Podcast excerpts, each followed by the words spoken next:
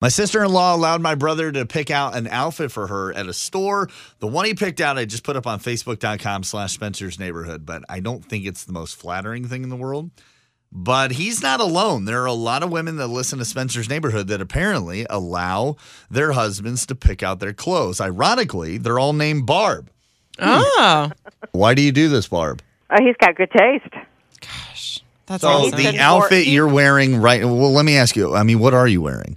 I'm wearing dress pants and a real nice flowy top with the matching sweater. Did he lay that out for you last night? Oh no, no, I'm I'm talking about he buys the stuff from the store. And then you put it together. Here's my question Does he just come home with clothes for you, like a surprise? no, it's usually for an occasion.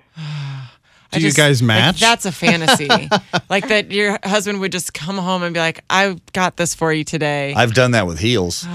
Like I've gone out if I Ah. That'd be know nice. the woman that I was dating at the time, she loved heels, so I would go and I would buy her like I think Jessica Simpson platform pumps or something like that, and brought Mm. them in. She was like, "Oh, I like the look of those." And Mm-hmm. I'm of telling course you, I'm like, so I did it. do I. I did it one time for Alex. Bought her a full outfit, and she hated it and never wore it. And I'm like, all right, well, never doing that again. That was a mistake. Rather than just learn what she likes, you just decide I'm done. I thought I knew. Barb, what's the last thing he bought that you were just on the fence about? she can't even remember because A he's pair of that earrings. good. Oh, ear- see, and that's so what happened with the earrings? Um, I just didn't care for them. They were too big of a stone, so I took them back and The diamonds were just too big. oh, it wasn't a diamond. I know, but that's what it sounds like. And I'm just sitting here going, like, you are so lucky.